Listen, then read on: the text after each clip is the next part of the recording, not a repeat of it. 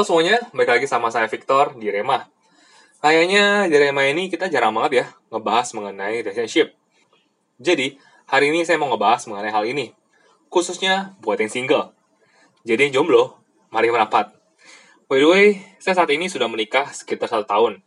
Tapi sebelum saya ketemu sama pasangan yang sekarang jadi istri saya, saya pernah jomblo sekitar tujuh tahunan. Jadi saya tahu persis rasanya jadi jomblo itu gimana.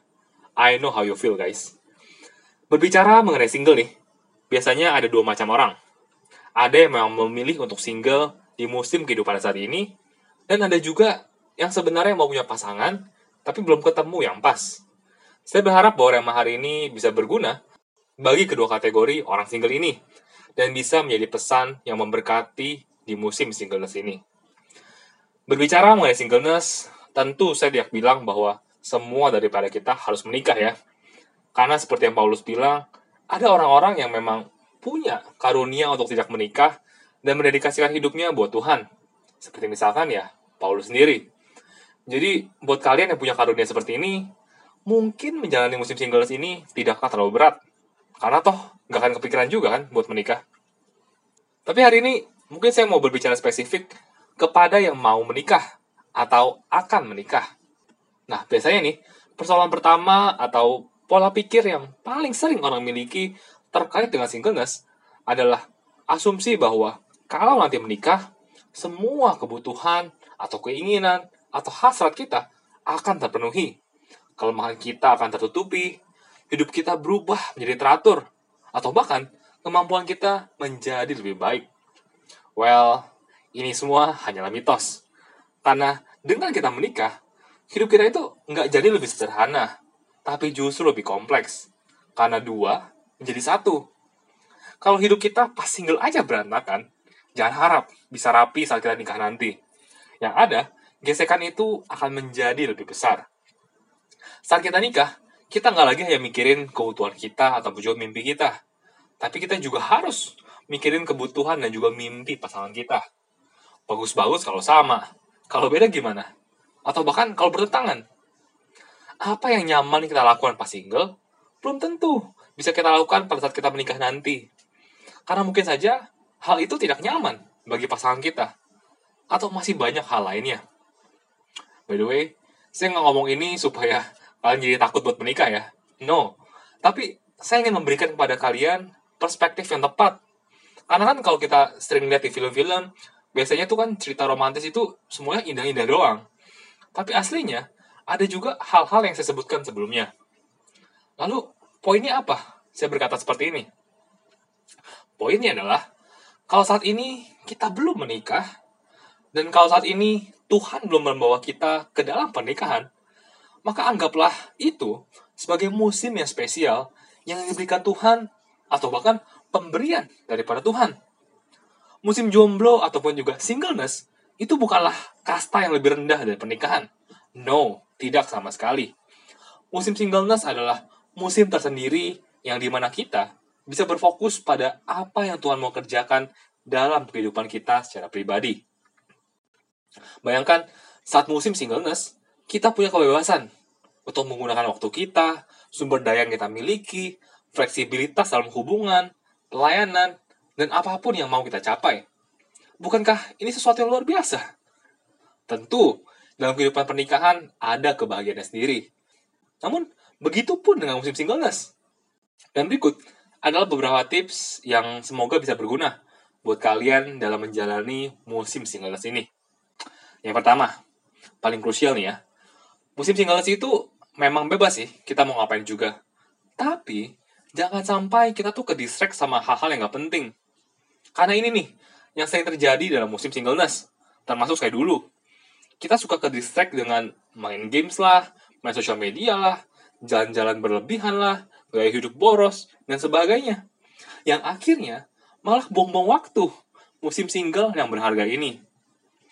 Bagaimana kita tahu bahwa kita ini sudah ke distract? Coba kalian renungkan ya. Kalian yang sekarang ini dengan satu tahun yang lalu, ada perbedaan nggak? Kalau enggak, itu artinya mungkin kalian udah ke distract dengan hal-hal yang nggak penting. 1 Korintus 10 ayat 31 berkata seperti ini.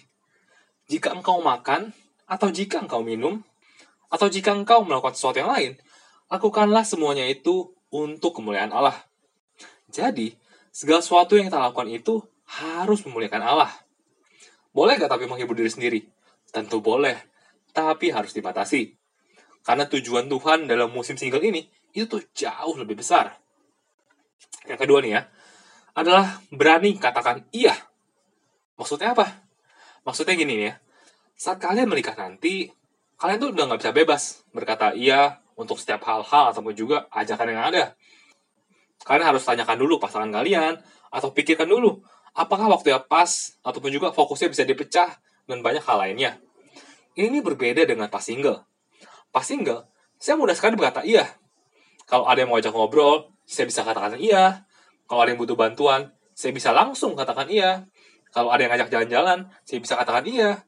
Kalau ada peluang untuk bisa melayani di gereja, saya langsung katakan iya.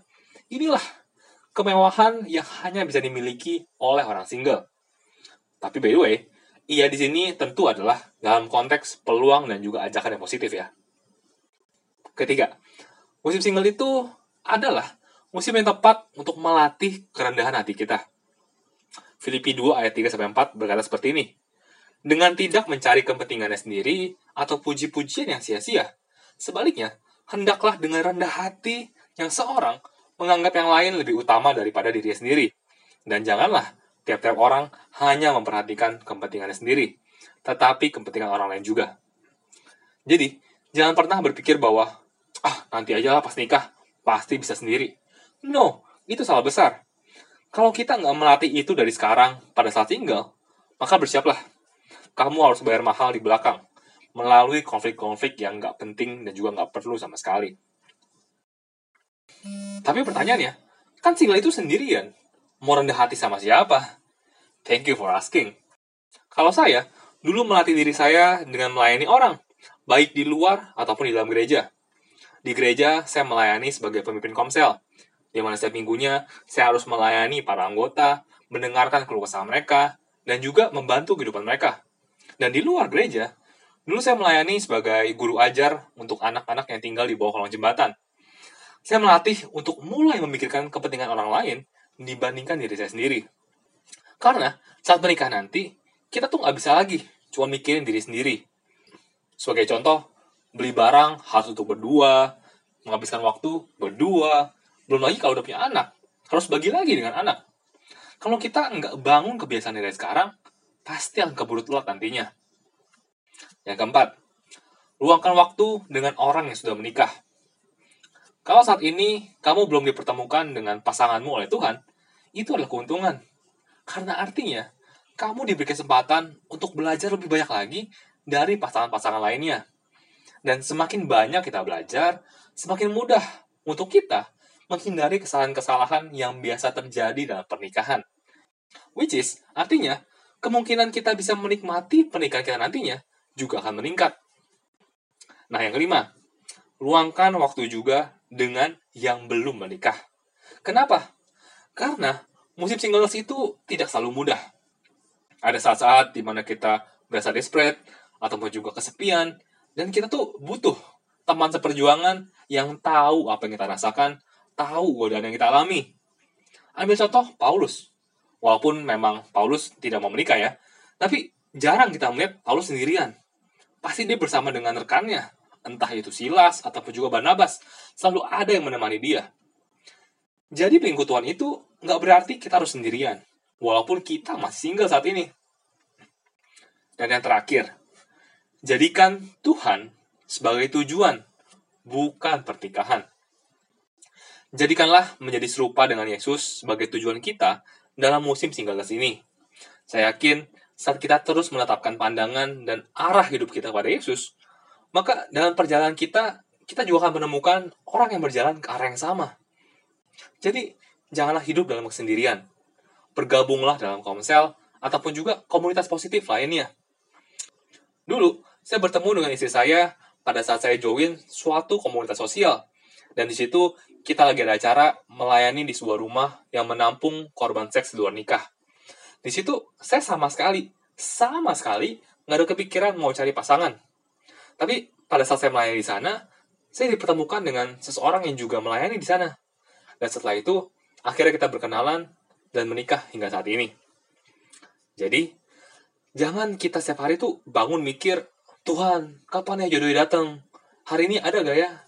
No, janganlah seperti itu. Tapi bangun pemikiran. Tuhan, hari ini saya mau melayani Engkau.